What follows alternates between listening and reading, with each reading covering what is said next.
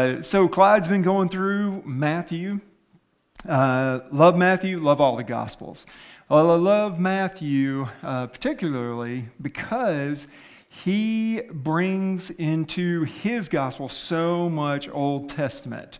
There's almost a hundred quotes, almost a hundred quotes of Old Testament scripture in his gospel. His is a long gospel, not the longest. Luke's is the longest, but a hundred quotes dedicated to you and bringing out the truth that we find in the Old Testament. So, love Matthew. And we need to know the Old Testament because it points to who? Yeah, it points to Jesus. It points to our Lord, our Savior. The New Testament writers didn't have the New Testament because they were writing it, right? They had the Old Testament. That's what they relied on. They saw Jesus performing the miracles. They saw the evidence in his healings and feeding 5,000 plus, the great acts that he did. But they relied and they quoted the Old Testament to know that he was the one fulfilling the prophecies. So you were asked, who's your favorite? I think that's what John asked, right? Who was you, who's your favorite? Who's greatest? Who's favorite? All right. John can't remember. Actually, I thought, I really thought, because there's so many great Johns, I thought John was going to say, well, it's John. But he's only been married for a little while, but he's a wise young man. Good job, John.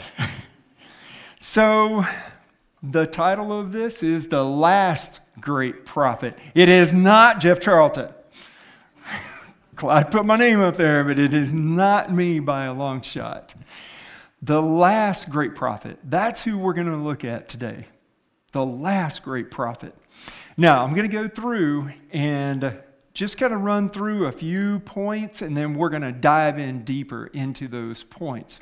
But we know about as much about this prophet as we do any of the prophets, especially on a personal standpoint. We have an angelic proclamation about this prophet's coming. And as I'm going through it, running through the names, who is it? Who is it? Is it Isaiah? Is it Jeremiah? Is it, is it some of the minor prophets? Not minor, they just have shorter books. We have information about his conception. Now, this is a family program. We are not going to go into details about the conception. This is just some information that the Bible tells us about with this conception. This is a G show only, okay? So relax. You got kids in here, you're safe. We know about his birth and immediately following his birth. We know about activities as an adult, the things that he did as a prophet. We know about his death. We know when he died, we know where he died, and we know how he died very specifically. Uh, a lot of the great people in the Bible, we don't have that much information about. Now, here we go. If you haven't gotten there, this one will probably give away for most people. We know his purpose as the heralding messenger, the voice of one calling out in the wilderness to prepare the way for the Lord and make straight paths for him. Now, that was Isaiah, and he was 700 years speaking these words before the last great prophet. So, if you have ears to hear, then let them listen to why John the Baptist was the last great prophet. Anybody guess that? Anybody get there? All right. How far back? You were good. Did John, did, did Clyde tell you? Did you give Clyde better snacks than I did? okay, good job. Proud of you. Uh, I also uh, nicknamed this sermon, it's the last great prophet officially, but its nickname is Don't Judge a Book by Its Cover. and I did think about wearing camel hair today instead of this blue suit. I should have made Clyde do it. That'd have been good. yeah. yeah, you know, if I actually ask him to do something like that, buddy, he's going to like step out of it and give it to you now. so let's dive in and look at those different things. Um, I will say some things and I'll read some things. I have a lot of scripture. I don't expect you to try to keep up with all of this. Um, I read a lot of scripture because scripture says it best. I am feeble at best at proclaiming God's word unless I'm reading his word. So, uh, and, but you are welcome to my notes. Afterwards, I'll give them to Clyde, and all the scripture references are there. Okay, diving right in. Uh, the angelic proclamation. So, Zechariah, Zechariah, um, uh, John the Baptist's dad, he was a priest, and it was about time for him to go up, and he had the honor to go into the Holy of Holies and do all the business that the priest did. Well, he's up there and he's next to the table of incense, and bam! An angel shows up. Now, when angels show up, people freak out. I mean, there's a reason. They're probably big, they're really white. That's not a racist comment. They're just bright, they're, they're big, and they're bold, and they just show up out of nowhere. I, Zechariah's in there by himself, and all of a sudden, and no one's supposed to be in there, and all of a sudden, this angel is there. Shocking, shocking to him.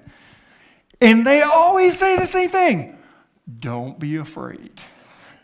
Like you're not going to be afraid. Angel shows up today, I'll probably bolt out the door. I will be scared. It will be scary. But it's a great thing when an angel shows up. It's always exciting. There's something great going on, right? And they always have cool stuff to say. So, Zechariah is old, older than me, even older than Clyde.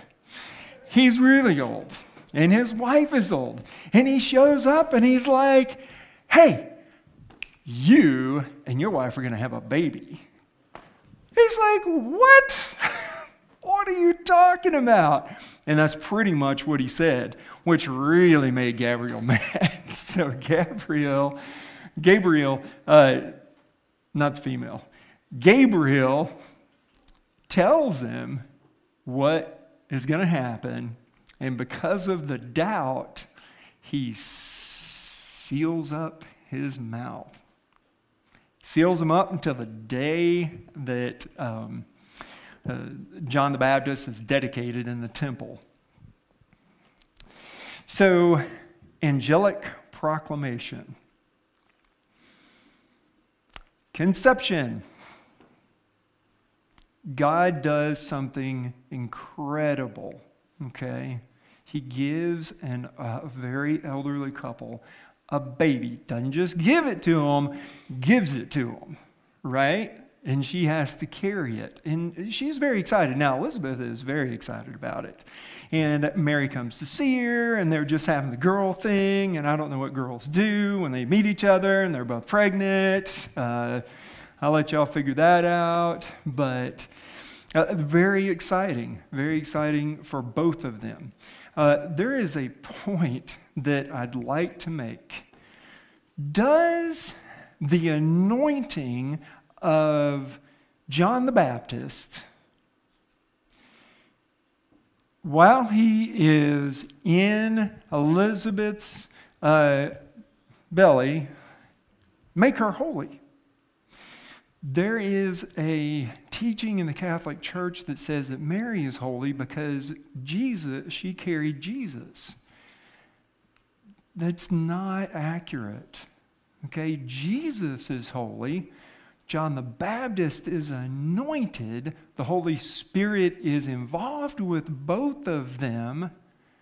But Mary is not holy. Mary is not divine.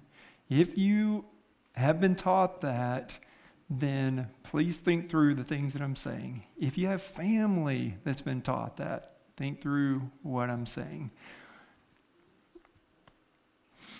So the birth brought a fresh messianic proclamation.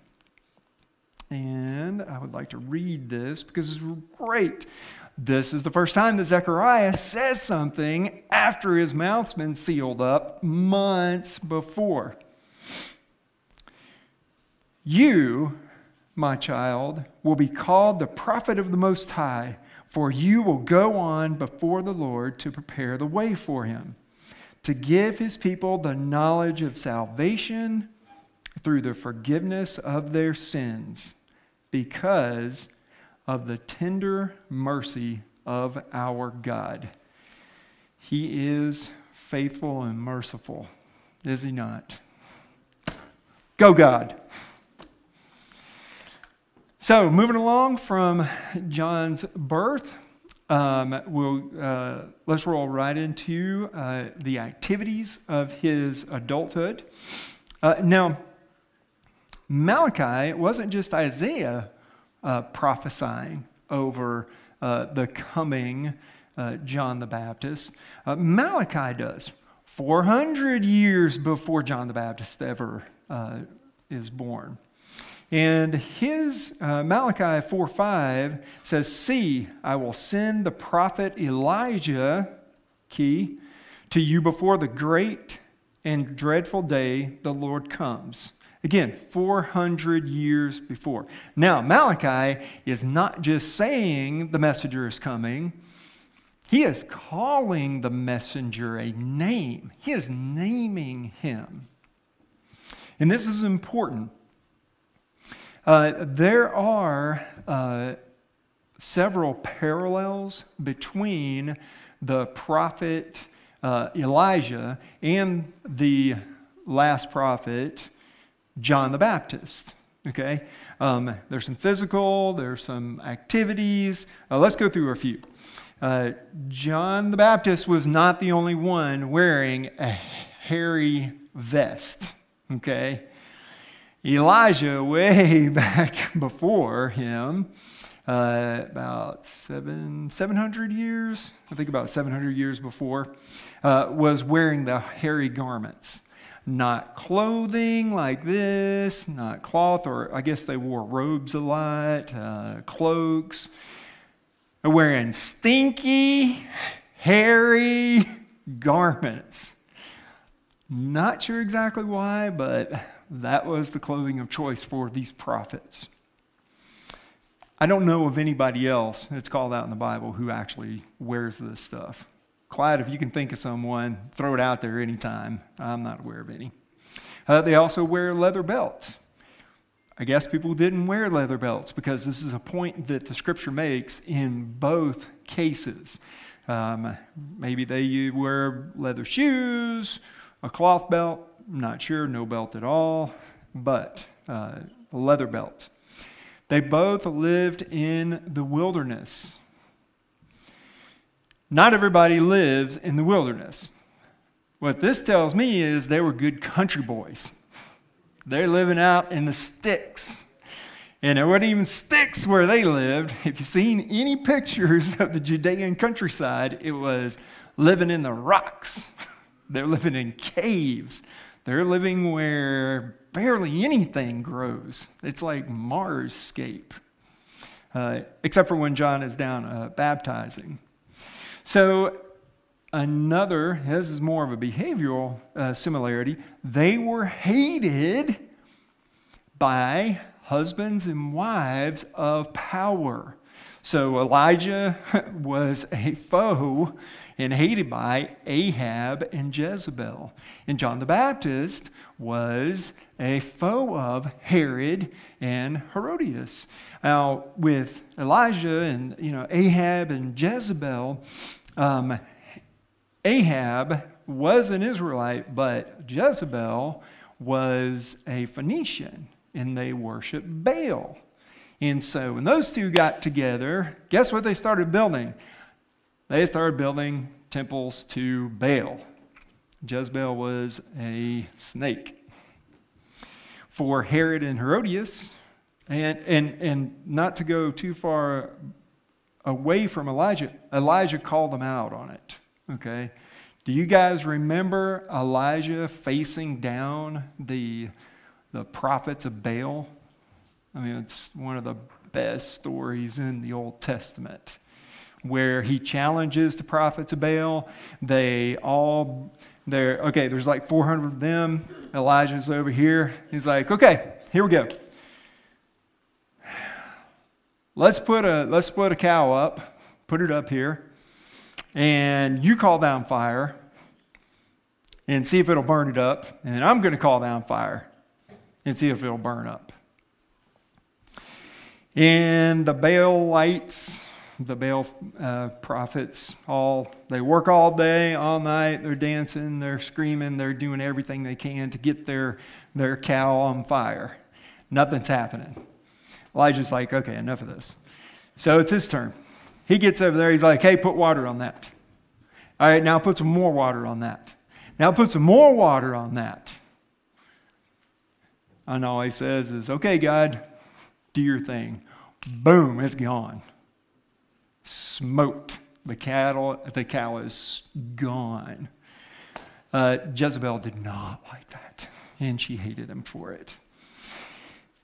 John the Baptist, on the other hand, uh, Herod was a king. Herod is a, a dirty bird. He marries his brother's wife. And John the Baptist calls him out on it. Herod throws him in jail. It was not good. Uh, their dietary habits were a little bit different. Okay? Uh, Elijah ate bread. A Ravens brought him bread. A widow fed him bread.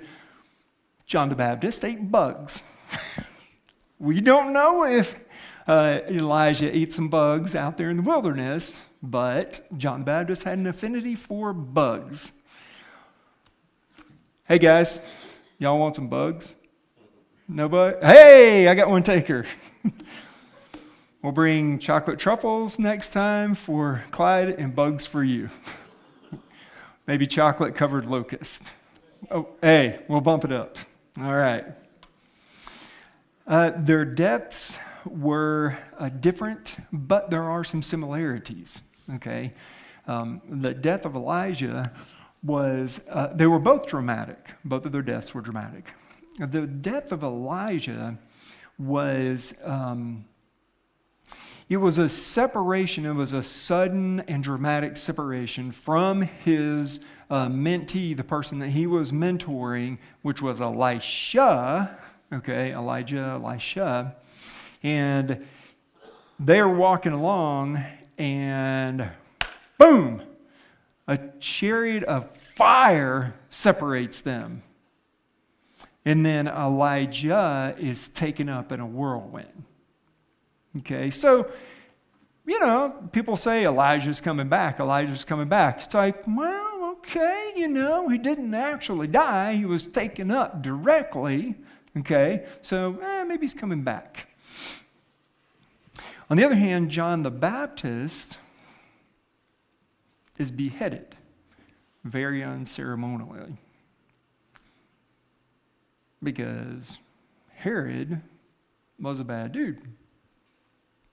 And his wife, through his daughter, asks for John's head on a platter. Who asks for a person's head on a platter? That is some serious wretchedness. But there's a separation. Um, it's abrupt, okay? And in a way, it's a separating of John's head and heart. And for Elijah and Elisha, there's a separation of a head and heart. The, the, you know, the young man, Elisha, when he's separating, he's asking, Elijah asked him, What is the thing that you want? What can I do for you before I go?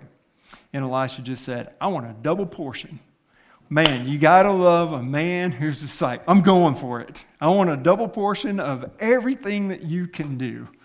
Uh, as a young man, a man of heart, and there's a separation there. Um,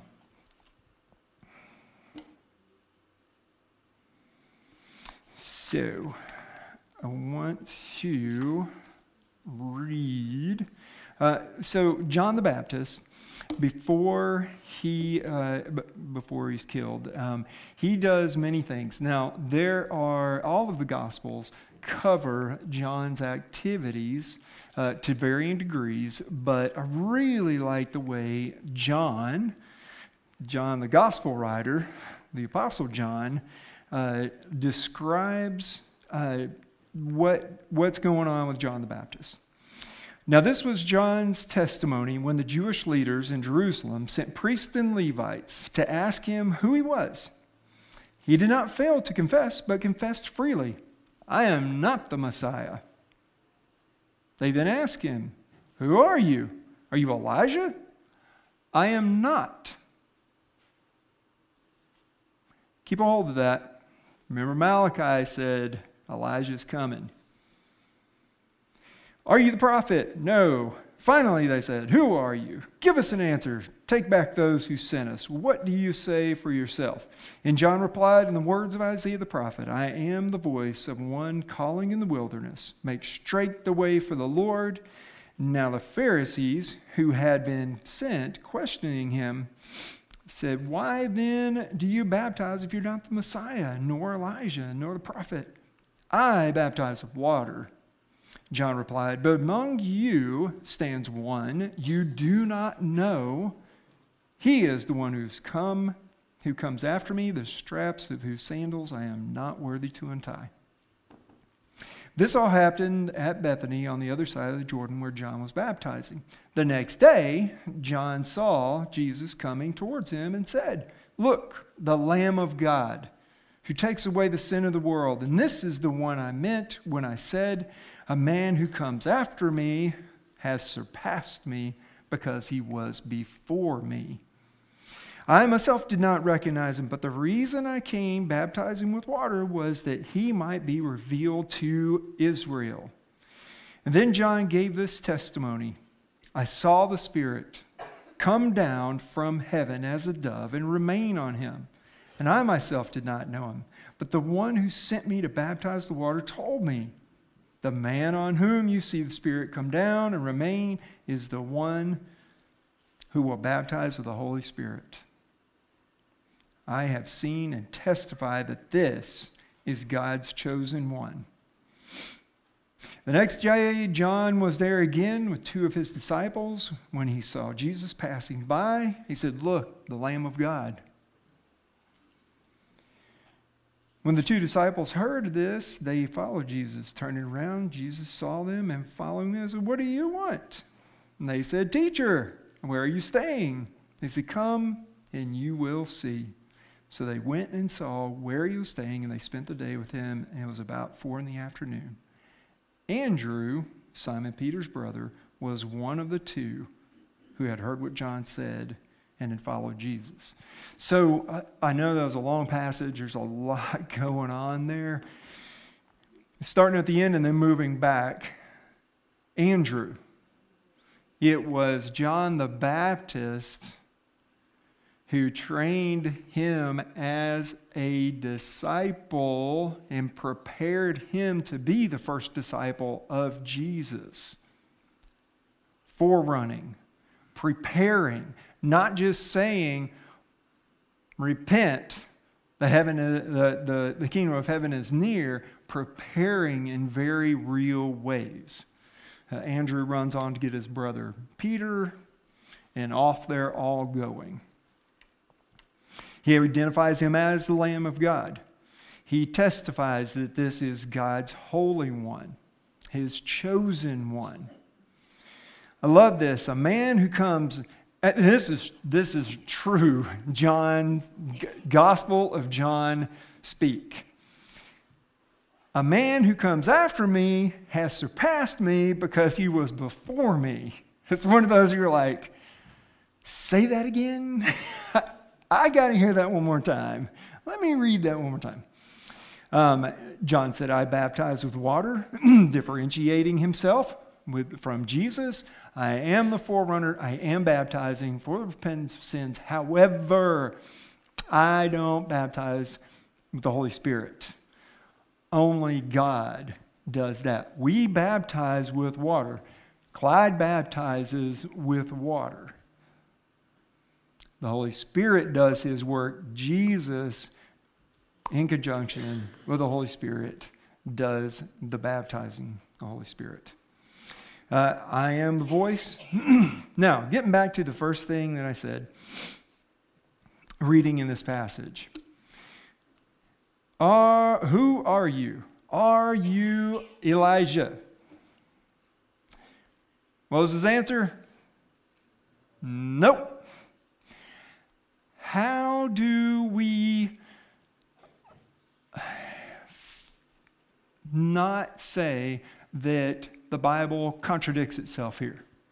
Because the Bible never contradicts itself. We may not understand it, but the Bible does not contradict itself. The whole thing was written uh, by man through the Holy Spirit. It's God's word. God is orderly. He does not contradict himself. But sometimes when we read something and then we read something else, we're like, whoa, wait a minute. You do the double take. What's going on here? So let's dig around a little bit with this one. He says that he is not Elijah. Well, what then what's going on? Uh, clarity can be found at Matthew, Matthew 11 14. And this is Jesus actually. Jesus says, If you are willing to accept it, John is the Elijah who was to come.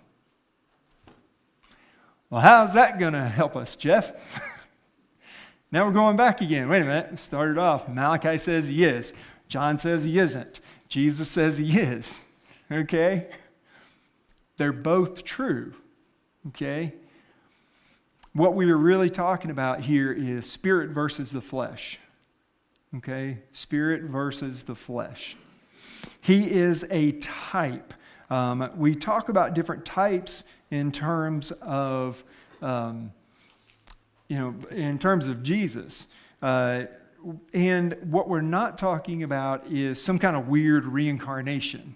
Okay? We don't do reincarnation. We do not come back as earthworms or cows or monkeys or even other people. Okay? Uh, we have one shot at this life. And then, depending upon what we've done in this life, we go on to be with God or separated from Him.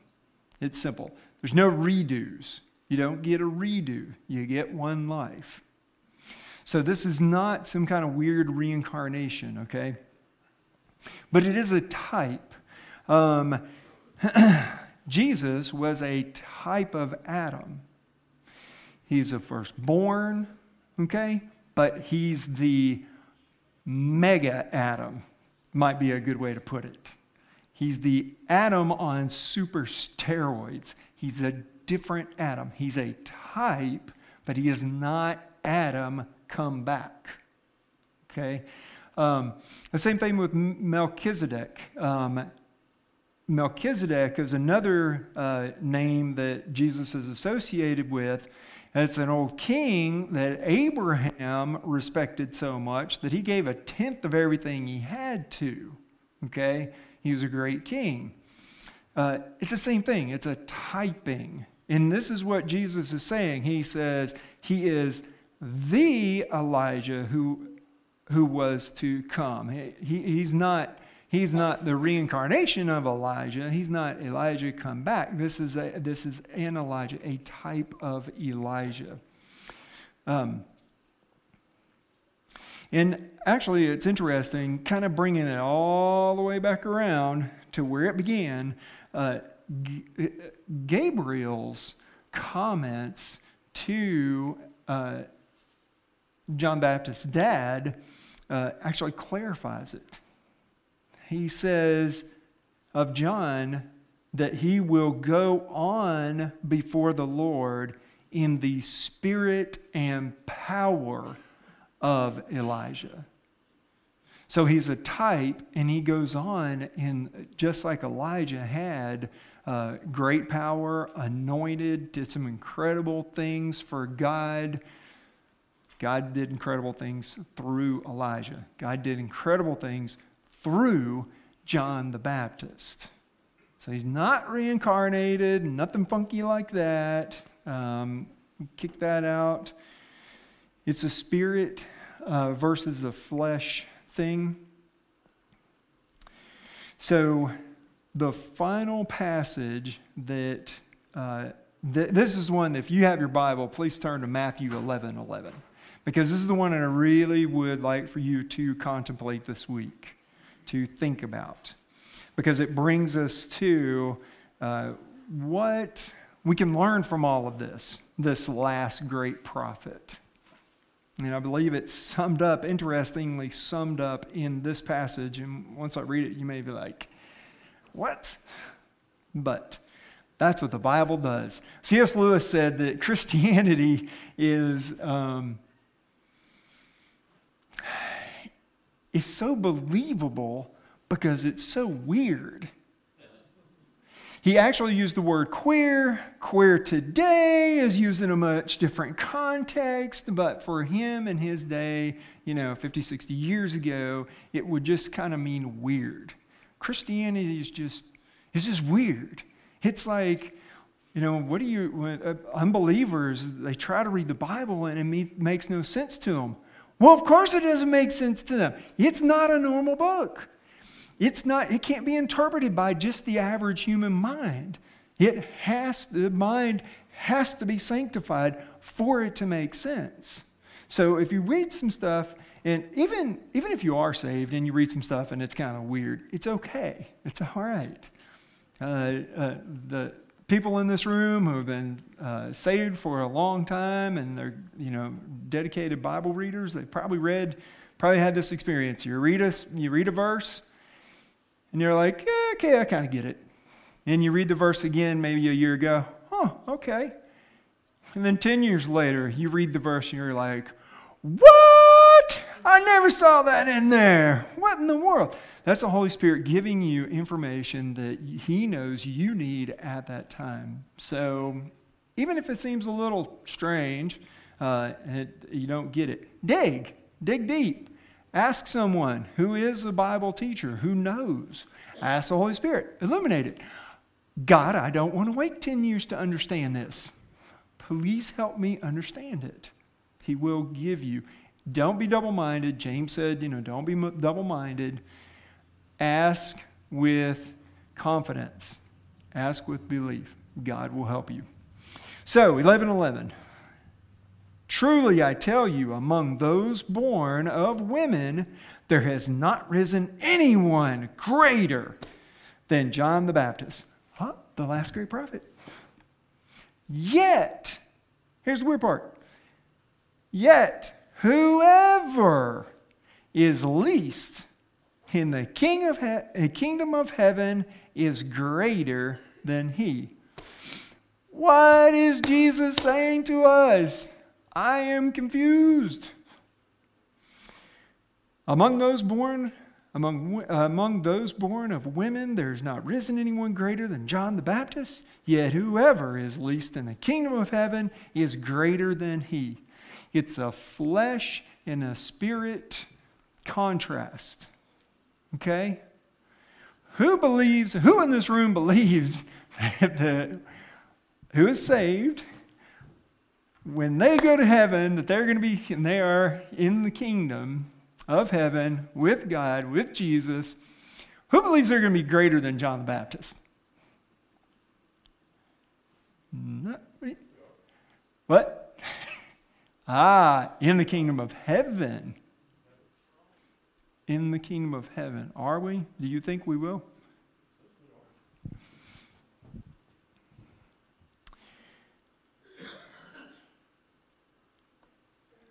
greater than his flesh? Yes.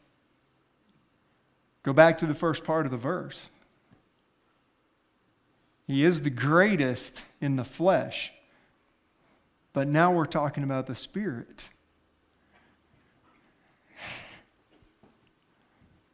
And there is the weird juxtaposition the Spirit is what God cares about. He does care about you here on earth. He does care what happens.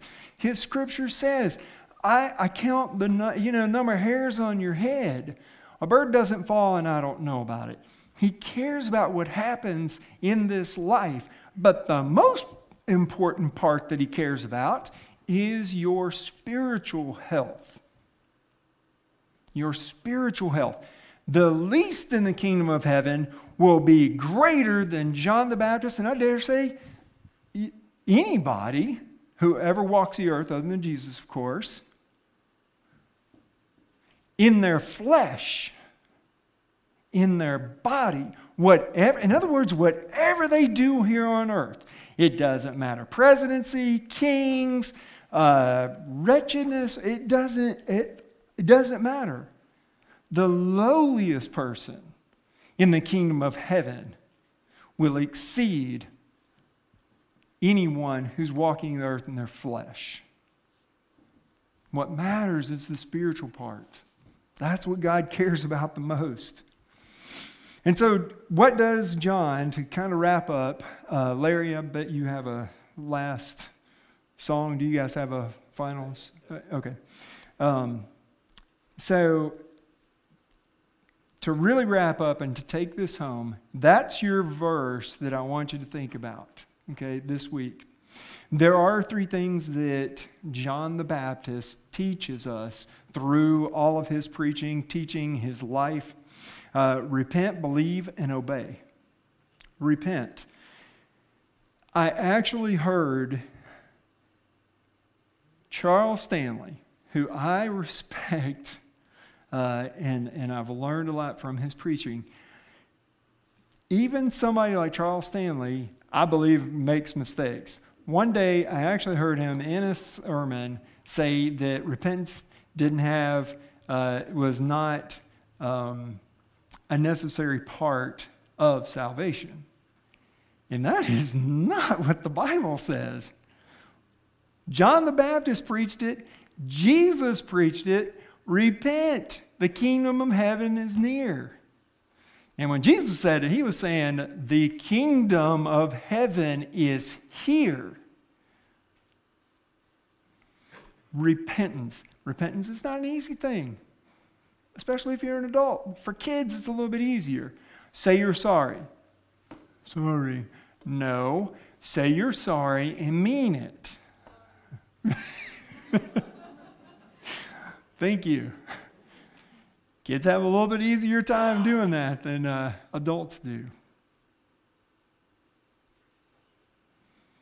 Believe. Sometimes believing is not the easiest thing to do. John the Baptist had, had, had been prophesied over, he had fulfilled the prophecies, he had, um, he had verification, he saw he grew up with Jesus, they were cousins. And yet, when he was in jail, he sent his disciples to go ask Jesus, Are you the real deal? He needed to know it's okay. This fleshly life will make you doubt sometimes. It is a not just the day-to-day struggle, it's a minute-to-minute struggle. Okay? We can take solace in that John the Baptist, the last great prophet, needed confirmation. It's okay if sometimes you're like, man, I am going through it here. This is tough. This is hard. It's okay. Ask the question. God's big. He can ask. Ask Clyde, ask a deacon, talk to somebody you trust that knows God, knows the Bible. Uh, the last is obey. Um, and it was interesting, John uh, says to the uh, Pharisees and Sadducees, uh, produce fruit in keeping with repentance. If you are truly sorry, then it shows. If you're sorry, and then as soon as your mama turns around and you punch your brother in the back, you're not sorry. The religious leaders of the time, he's calling them out. produce fruit in keeping with repentance. Don't put your brother in the back. Say you're sorry, mean it. Uh, God wants us to finally build his kingdom. Sometimes obedience is painful, it is not easy. God put me into the chaplaincy. It was a great ministry. Loved hanging out with soldiers, loved being a chaplain. One day, I'm preparing a sermon that I had no idea until I was done and ready to go back and uh, do some other things that he had prepared me for that sermon.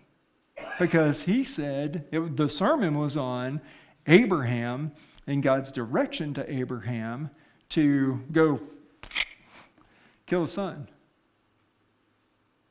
I was like, what? Now, God did not tell me to go kill my son. Uh, God did tell me to leave the ministry, that particular ministry. There was no uh, transgression on my part. Um, I hadn't done anything wrong. There were people coming to know the Lord. Um, it was a it was a very difficult departure for me, um, but God never told me anything else to do, except leave the chaplain ministry, military ministry. I actually called Clyde, first person I called. I called him before I called my wife. I called Clyde. I was like, man, I can't believe this. I cannot believe this. And uh, it was difficult. But what's worse would be to preach obedience and not be obedient. As difficult as that was to leave that ministry, I did. Obedience is not always easy. However, God says that He is with you and He loves you. When He says His burden is light, His yoke is easy, He's saying spiritually. It doesn't mean it's going to be easy here in this life. He's talking spiritually, not the flesh. Spiritually, not the flesh, because the flesh is difficult to deal with. So Larry is going to come if, um, you know, there'll be some uh, leaders down here.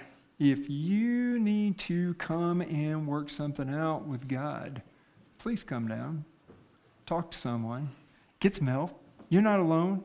He, you are not doing this thing by yourself unless you choose to do this thing by yourself. You might need some help with repentance. What does that exactly mean? That's a big fancy word. What does that mean? Might need some help with belief or obedience or something entirely unrelated to those three. Now, let me close this in prayer and uh, let's see where God takes us next. Heavenly Father, we are so glad that you are God and we are not. God, we cannot be God. We cannot be you. Only you can prove uh, how incredible you are. And you choose to do it through people, which is just a great mystery, God. But we thank you that we get to be part of your big picture. The things that you want to do in this world but always with the ultimate idea and thought in mind that you are after our spirits, our souls. You are after the eternal, not the temporary. So, God, we just ask you, Holy Spirit, to be moving in the room, help people deal with the things they're struggling with, and be open with you and open with brothers and sisters. And we know that you will be glorified through that transparency and that you can help. we love you. We thank you for John the Baptist, his life and dedication. And we love you, Jesus. It's in your name we pray. Amen.